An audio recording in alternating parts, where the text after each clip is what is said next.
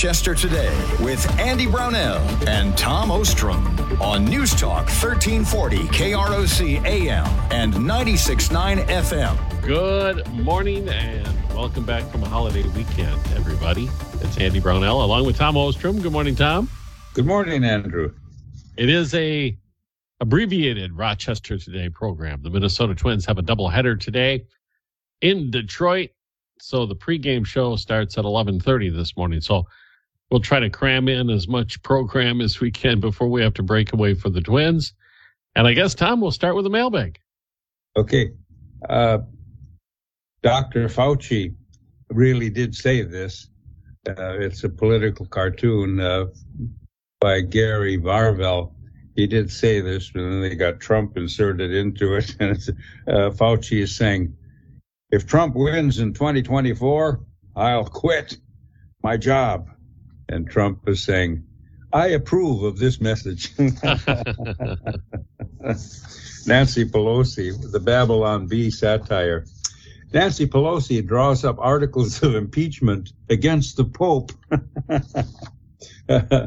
Nancy has been prohibited from taking communion by her archbishop in San Francisco and and several uh, arch, several bishops have endorsed what the California bishop did, and of course Pelosi's furious about it, and so the Babylon Bee has her saying, and she did say something along this line, after being denied communion by the archbishop in her home city of San Francisco uh, on her public stands on abortion. Um, Pelosi has retaliated against the suit by introducing articles of impeachment against the Pope. The Pope. Denying me the Eucharist is a high crime. The Pope does not have that authority, uh, even though I challenge uh, church doctrine. And uh, and then remember when Pelosi said we have to pass Obama's legislation to find out what's in Oh, it. yeah. So the Babylon Bee is saying I have to um, try to uh, impeach the Pope, or I have to uh, just to see if we can do it. so, no, it's been kind of fascinating to watch that whole thing take place and and the politics within the church and the politics within the United States over the abortion issue. It is the one area where Pope Francis has held the line as far as church doctrine is concerned and has more or less said that politicians who don't abide by the church's teachings regarding abortion can be denied uh, the sacrament. If the you know it's a little more nuanced than that because I think it's more um, if they're acting as proponents of abortion rights. And Mhm. so you would think that the Pope would back what the Archbishop in San Francisco has done, and I and I and I don't know that he hasn't backed him up, but at the same time, he has appointed a new uh, cardinal for the United States who is probably much more of a progressive than the United States Church is likely. It doesn't really. Re- it sent as a message, I guess, from what I read, that he would like the American church to be a bit more like the European church. Mhm. And uh, we're probably, to be described the American church, I mean, my view would probably be somewhere between the Central America, South American Catholic Church and the European church, where the European church has become much, much more liberal, whereas the That's right. you have much more conservative uh, Catholics in Central and South America, That's right. Uh, In Africa too, Africa too, right? bishops there are very conservative, but uh, the church is very there. I was going to say this later, but as long as we're talking about it, uh, Archbishop Gregory in Washington D.C. Uh, has not ordered his uh, priests or his bishops to uh, to follow that uh, that punishment. And and Gregory, by the way, has been anti-Trump. Uh, he he chewed Trump out publicly for going to a church when there were riots in Washington D.C. and standing there. And he accused Trump of having a photo op, and yet the, the church had been lit on fire by either Antifa or BLM. But uh, Gregory's a far leftist, and he hasn't ordered his. In fact, in fact, uh, his secretary made a mistake sending a note, an email to a reporter Uh, it was supposed to be private, but uh, that Gregory said we have no comments uh, on this issue here. So it is uh, not all clergy agree with it. You're right. But anyway, Pelosi plus her husband got arrested for DWI, UI, uh, and and we know it was in the course of an accident early in the morning as this Porsche crashed into a Jeep. So uh, more trouble there. But and then Pelosi's staff says to reporters, this is a private family matter. We don't bring family into these things. Well, she's brought Trump's family into things, so it's kind of a little And then one more mailbag. Okay.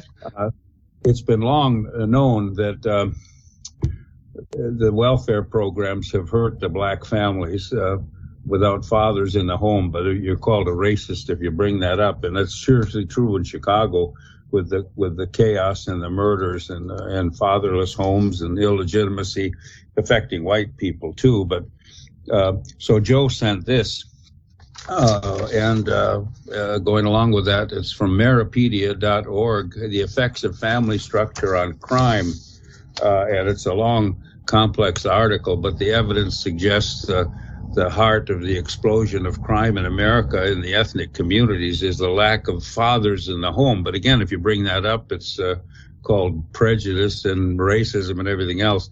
But children not being cared for by a whole family. And there's been studies of it and how young children as early as four or five without a father in the home uh, have, have exhibited unusual aggression for that age. And violent crime has paralleled in the last 50 years with the rise of broken families. Um, and scholars from the Heritage Foundation have uh, substantiated that and statistically uh, uh, endorsed the premise. And uh, and the future criminal tends to be an individual rejected uh, in a broken home and by other children. And uh, so, what do we do with these shooters and with criminals? lots of causes, Andy, and that's the mailbag. Wow, that's pretty a serious uh, topic, especially in light of everything that happens in this world. I think, you know, um, my belief, I think it's common sense that a child's outcome is going to be far better with two loving parents. You have to put that qualifier in there. If, you know, one of the parents is abusive or absent, it doesn't really matter if the family's intact in fact, the family might do better if they jettison the abuser. But I think it would be pretty hard to argue that your chances of being a successful adult are greatly increased if you come from an intact, loving family. And that's become an issue across all ethnic or racial lines because of the percentage of, um, I guess, what was called? Non-traditional families. And i'm not families with one parent or absent whatever it's increased across the entire country demographically over the last 30 to 40 years. And um, I, I, don't know how to remedy it tom. I mean I, how do you put the genie back in the bottle? Uh, it all started with johnson's great society which seemed to encourage uh, women who have children uh, to be absent of the spouse to get more benefits.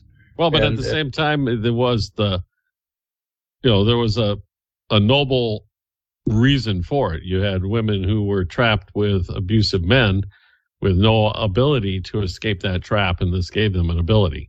The idea was they could go out and get an education and get their job and receive the support while they were trying to rebuild their lives. But you're right, everything has a a, an unexpected consequence. That's right. Well, it's complicated, and uh, and and of course, our tribute to the mothers who do seem to stay with the children more conscientiously and more dedicatedly yeah. than the men do, and so they that's a tough road to hoe, and, and that they stand in to take care of their children uh, in tough circumstances. Uh, they're they're to be commended. Yeah, and there have been so many stories of strong adults who were raised in the single family homes. It's, uh, as you like to say, the complexities are immense yeah. in that situation. Uh, we'll take our quick break. We have got to keep things moving along here because we only have a a shorter program today because of Minnesota Twins baseball. Tom Ostrom's here. I'm Andy Brownell. More of Rochester today. Coming up next on Rochester's News Talk 1340 KROC AM and 96.9 FM. Cybersecurity technology protects critical systems. With Andy Brownell and Tom Ostrom on News Talk 1340 KROC AM and 96.9 FM. Welcome back to Rochester today. Again, it's an abbreviated program because of Minnesota Twins baseball. Uh, 11:30 the pregame from Detroit, where the Twins play uh, the first pitch shortly after noon today, and then they play again this evening. Uh, six o'clock the first pitch in the pregame at 5:30. But Tom Ostrom's here right now, and uh, Tom, uh, what do you have for our more localized topics? Well, we'll just mention that Minnesota U.S. Senator Tina Smith and Representative Omar uh, are criticizing the horrible events in Texas from every angle. But it's interesting to note that they spon- supported a bill to prohibit uh, funding for police in schools. And so that's an issue now about how do you protect children uh, in that sense. Uh, and and uh, so we'll see that. And then on the uh, local election scene, Rochester mayor and two council members are facing election election challengers. Uh, this from Kim David, KROC.com News. Uh, Mayor Norton will face two challengers in a re-election, and then two city council seats are being contested. Uh, uh in that sense, with and Sean Palmer ha- has a uh, has a challenger, and uh, Olmsted County board seats that are on the ballot are being contested. Greg Wright, for example, and some Rochester officials are are being their seat is being challenged, but they don't haven't chosen to run for office again unless that changes. And then Olmsted County Attorney Mark Ostrem, uh, O S T R E M, is facing a challenge uh, from Karen McLaughlin. So uh, Kim David covered uh, those those very interesting uh, and complicated events, and that could change, I guess, uh, as we speak. Yeah, in the next few hours, the filing deadline is 5 p.m. today for the election. And that concludes uh, that includes all the state uh, legislative seats, as well as um, first district Congress for the November election, which overlaps with this whole special election. Again, the one thing, uh, Tom, you didn't mention that uh, late on Friday, a member of the council, the, the longest serving member of the council currently, uh, Nick Campion, announced a suspension of his reelection campaign, more or less saying he's not going to seek reelection after he initially filed for reelection, but two other candidates have stepped forward to run for his current office, and he apparently is satisfied uh, that either one of those candidates, and I say apparently because I'm not going to speak for him, but I would think by his actions, that's more or less what he's indicating. After as many years mm-hmm. on the council, he's ready to step away, and it's, I think he's the last. No, there. Um, Patrick Keane was also on the council at the time, but very few members of the current council, well, so, so was Sean Palmer, I guess, yes, um, were there when they voted for their pay raises. Um, there's been quite a shift in the city government since that occurred. So it's interesting that on the city government side, you've seen such a changing of the guard and will continue to see, see that, at least in the Campion seat. But on the Olmsted County Board, um, many of the members of the board have decided not to seek reelection, and, and many of those commissioners have been there for many, many years. Uh, Jim Bier, um, Ken Brown. Um, I, am speaking off the top of my head. I know I'm forgetting somebody else, but that's where we're at. And the filing deadline is 5 p.m. today, so we'll have an update on that the next time we talk. And then Anything a business else? owner, well, a business owner who refused to comply with Governor Walz's COVID-19 executive orders. Uh, and her business uh, suffered greatly, and she was punished for it. Uh, uh, Larvita McFarquhar, owner of Havens Garden, is going to run as a Republican um, in District 15 against an incumbent, and uh, um, and uh, she's going to uh, run for the Minnesota Senate. So okay. uh, fallout again from from COVID. That's Minnesota news. All right. We have about five minutes remaining in the program, Tom. I'm interested to hear this is kind of a complete switch of topic. We're close to home and now far, far away. um, the Iranian situation uh, with the United States. We're currently, the United Nations and the U.S. under the Biden administration have been kind of working to reinstate the uh, nuclear agreement that was put together by the Obama administration. But uh, I read quite a bit that even the International Atomic Energy Agency is very, very skeptical of Tehran's claims of abiding by that agreement in the meantime, and that there's plenty of evidence that they had misled the UN during the Obama administration and continue to mislead the international community today concerning their nuclear weapons programs. What did you have on that, Tom? Well, Obama, Obama, Biden officials uh, were were really anti-Trump, and I think this is a violation of law. They worked with Iran, so did Kerry, uh, to undermine Donald Trump during his administration, and even catered to Iran and made promises. Uh, that has to be pursued, but people need to be punished by what uh, Attorney General Barr said uh, he thinks Hillary committed sedition going after Trump. Well, this might be too. But Israel launched a drone attack on an Iranian military base too that wasn't very far from uh, U.S. troops that are still uh, in in Iraq. Uh, so Iran is acting up again. But anyway, Israel launched a drone attack on a top secret Iran military base and hit their drones that, that can do a lot of damage. So Iran is still uh, an actor on the, on the stage doing uh, doing damage. I think in international affairs. Also, international affairs. The uh, I guess what the fallout from President Biden's statements about Taiwan and the defense of Taiwan continue to reverberate. Yeah. Uh, that he said uh, they we will aid Taiwan if it's attacked, and uh, uh, the State Department wants ambiguity in such things. China's all upset. Some people say China's getting even more ready to attack Taiwan given the chaos uh, events in in the Ukraine and uh, and Joe Biden's uh, situation. But uh, again, Biden said that, and then it was walked back in that sense, and the Russians seem to be making progress in the Donbass region and uh, and they've captured some more strategic territory. And Putin has changed uh, the rules so they can draft Russians uh, up to age 40.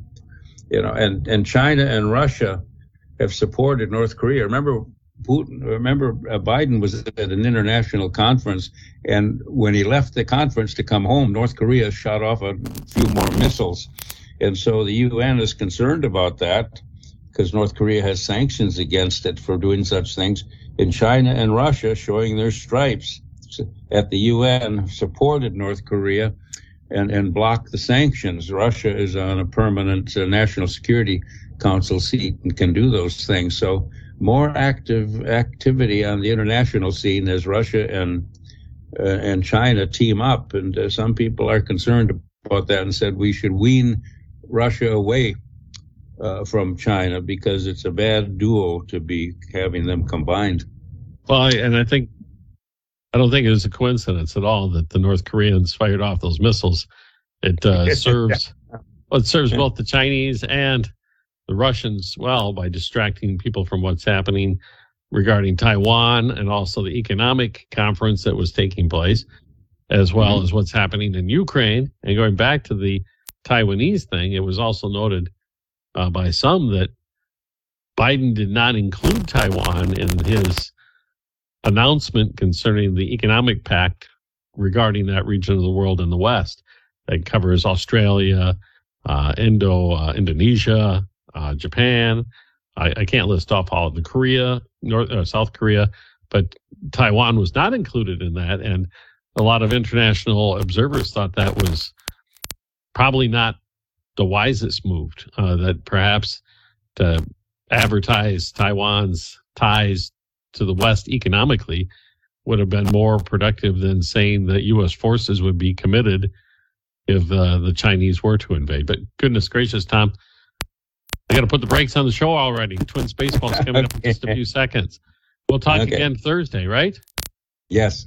I appreciate you sharing your time with us, and we'll talk in a couple days here on Rochester Today. on News Talk 1340, KROC AM and 96.9 FM. Minnesota